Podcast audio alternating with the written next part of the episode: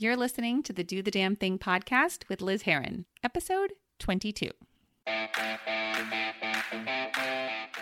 Hello, friends. Welcome to the Do the Damn Thing podcast. My name is Liz Heron, and I am your personal cheerleader, helping you get off your butt and on your way to trying something new, facing your fears, or realizing your dreams. No matter what your damn thing is, whether it's asking for a raise at work, organizing your house, getting out of that toxic relationship, or pursuing your passion project, this show will provide you with real world, tangible tips and inspiration so you can live the life you deserve. If you're ready to do the damn thing, then you have come to the right place. I hope you enjoyed today's episode. Now let's jump in. Hello, friends. How are you doing today? Me, I am doing amazing. Because right after I record this episode, I'm heading down to San Diego for my favorite time of year. It's better than Christmas. It's better than New Year's. It's better than everything. It is Comic Con. So, if you don't know, Comic Con is a pop culture convention. It started out as a comic book convention like 50 years ago, and it has evolved into a pop culture convention. They have them all over the world now, but it started in San Diego about 50 years ago. I think this is the 50th anniversary is this year. And um, I started attending Comic Con about 10 years ago and absolutely fell in love. Like I fell in love with all of the people. I fell in love with the costumes. I fell in love with the booths and like the artists. I just love all of it. And so it is my absolute favorite time of year. I love going down there. Uh, I know I've mentioned it on the show before, but I am an enthusiasm junkie, which means I love when people are excited and passionate about something to the point where they must share it with others. It's one of the reasons I became a life coach was to help people find that thing for themselves. And at Comic-Con, it's just thousands of people who are so excited about something, whether it's a comic book, whether it's an artist, a movie, a character, fashion, role playing, like it's everything. And they're so excited that they absolutely must share it with people. And the beauty of Comic Con is it's a place where you can always find someone else who is just as excited about your thing as you are. Like, how great is that? And what I also love about it is that I then get to also discover a bunch of stuff that I didn't know anything about. Like, I, um, I'm trying to think like what I didn't know about when I first started going there it was probably everything. Um, but oh, I had no idea about Doctor Who when I first started attending Comic Con like 10 years ago. And I know that show's been around for a while, but it just wasn't, it just wasn't in my like atmosphere or whatever. And when I started going to Comic Con and, and started, you know, hearing about it and people would be so excited about it, or there were just different things or talking to people about it, it became something that I learned about and was really excited about. And so that is why I love Comic Con. So it is such a great place. It's like, it's, I'm just on a high for like five days. Like I go down on preview night and I stay until the end. And it's just, it is so invigorating. It is so, I get so much energy from being down there. The only thing I am not crazy about when it comes to Comic Con are the zombies. There's a lot of them. Um, yeah, in case you don't know, I'm terrified of zombies. And there are so many of them at Comic Con. Um, thanks to shows like, you know, The Walking Dead or Fear the Walking Dead or other shows, other movies. So there's can be an awful lot of zombies down there. But I have learned to steer clear of them. So that's good. Although I still do break out into like nervous sweats when I see them. So, all right. So, speaking of things that terrify us, let's talk about big, scary goals. So, big, scary goals are the goals that you dream up and that you have, but that seem completely impossible from the starting point of where you are right now. And, you know, it could be, you know, like losing 30 pounds or starting your own business or finding your soulmate, right? It's a goal that you want to accomplish, but one that your brain has a lot of chatter around. It has a lot to say about this this goal. Your brain's going to tell you it can't be done. Your brain's going to question who you think you are to even have that goal. Your brain is going to it might mock you, it might, you know, get angry like it's your brain's going to have a lot to say about these kind of goals because they they stretch you and they push you. And like aren't brains fun? They're so fun. No wonder zombies want to eat them. Brains and zombies. So when you set a big scary goal your brain is going to come up with all sorts of reasons why it's impossible. And that's great. It means you have a working brain. So yay yay for working brains. Your brain is actually helping you create a roadmap to that scary goal right? So with all of the reasons why it'll never happen for you, your brain's actually doing you a favor. I know it doesn't seem like it, But when it comes up with all the reasons why it won't work, it's showing you where your work is. It's showing you your next steps. So let's be grateful for all of that chatter and that nonsense.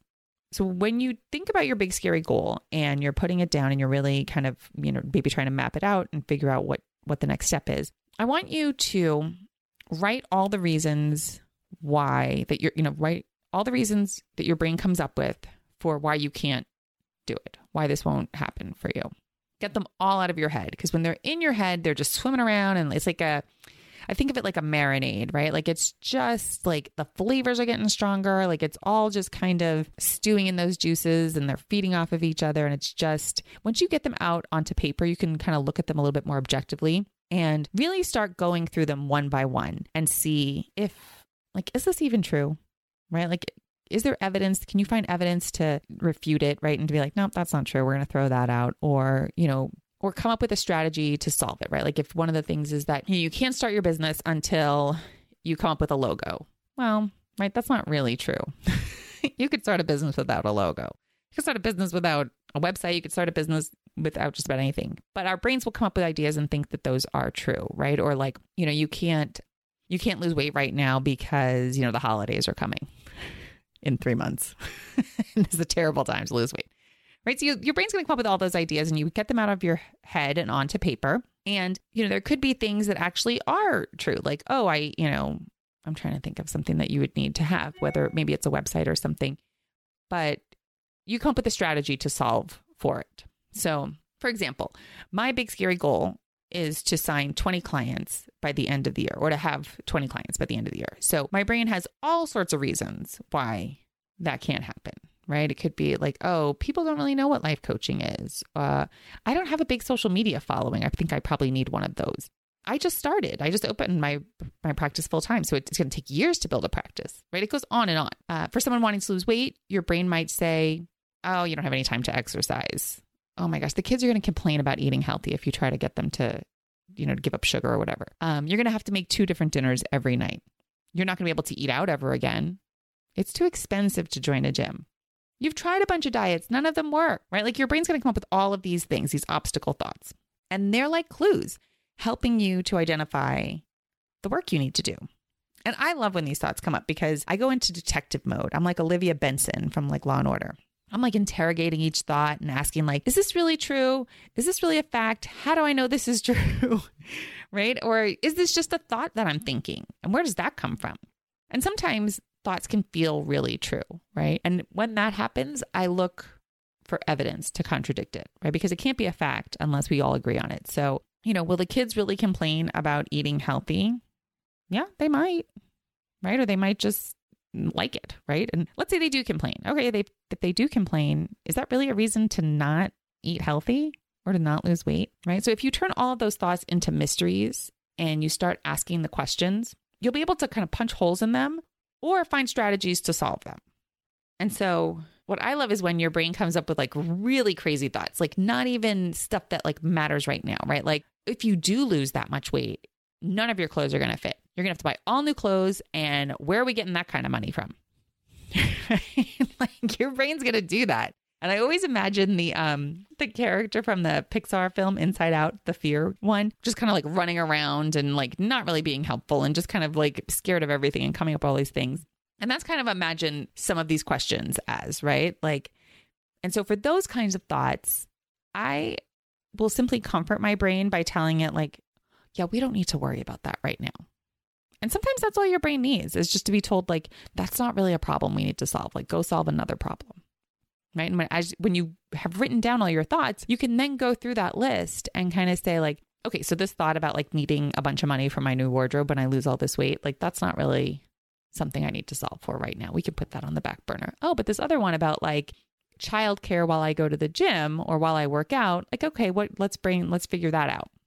So it's giving your brain something else to do that like actually matters. And so after you've gone through or after you have your list of obstacles and you've gone through them and you're either coming up with your strategies or you're, you know, kind of nixing the other things, right? So things that you actually are like, okay, yeah, this is this is going to be either like an obstacle or this is something I need to solve for. Once you've come up with your strategy, think about the one thing that you can do from where you are today that would get you closer to your goal. So, is it meal prepping? Is it emailing potential clients? Is it telling people that you've started a new business, right? So, identify one action that's going to get you closer to your goal and do it. And remember, like big, scary goals do not happen overnight. We want to take one action and immediately expect to see like okay is this working is not working right we want evidence right away but that's not the way it works so you're going to have to take an action and have faith that it's working and take another action the next day and have faith that it's working, right? And, and you're just going to have to kind of build that. So you're just going to have to keep taking action and keep having some faith and enjoy the process, right? Because you need this time to become the person who accomplishes that goal. Because if you were already that person, you'd already have the goal, right? So this is this journey, this of taking action and having faith and really believing. All of this is the process of you becoming the person who accomplishes this goal. And how exciting is that? Like that's where all the fun happens. That's where all this like I don't know, like the it's like it's I get all like squirrely and squiggly when I think about it. Like I just think it's so cool to be like you get to witness this transformation for yourself. Cuz if you were just already like boom 40 pounds thinner, thinner or if I already had 20 clients, all those things, like I wouldn't be ready. I wouldn't know what to do right? So it's like you need this time to kind of figure it out, figure out what works, what doesn't work, and like who you are in that process. So, and I know that that can be hard for people because it's like we always want something like right away and we want to make sure that it's working right away. And I think that's one of the pe- reasons why people, you know, shy away from setting big goals. I think there's two reasons. I think one of them is that they think it's going to be hard or no fun, right? They don't want it, it's, oh, it's going to be a lot of work, right? But yeah, but that's just a thought. Like it's not a fact. You can just as easily think it's going to be so fun figuring out how to do this. It's going to be so exciting to see the person I become in this process. Right? You have a choice in the thoughts that you think. The other reason I think people don't set big, scary goals is because they're afraid of how they're going to feel if they don't accomplish them right? Like they think they're going to feel bad if they fail, fall short of the goal or if they fail. And I know that's been true for me in the past. Is like I haven't wanted to say a big goal out loud because it's like, oh my gosh, what if I don't make it? right? Like, are people going to think that, you know, it's like you have all of these thoughts about it. And I think I have a couple of things to say about that. One is, I mean, do you think you're going to feel good never having tried to achieve your goals? I doubt it you're probably going to feel even worse. I mean, I think there was a study recently, I don't know if it's recently, but I know that it's been, it's kind of out there about like a nurse who had taken a survey of people on their deathbeds and about their regrets. And the number one regret was I wish I'd had the courage to live a life true to myself, not the life others expected of me.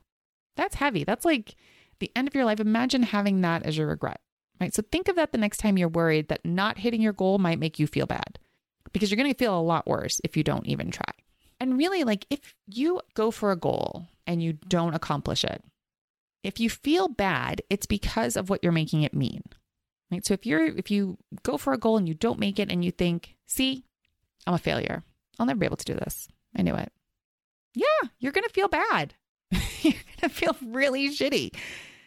But you could also think, "Well, I definitely learned a lot. I'm a lot closer to my goal than I was this time last year. I know what works and what doesn't work for me, right? Which of those thoughts is going to make you feel better? You get to choose the thoughts you think. I know that's crazy. So many times we think that we're just at the mercy of like whatever our brain wants to tell us, but it's not true. You get to choose the thoughts you think and how they make you feel, right? So you get to you get to decide.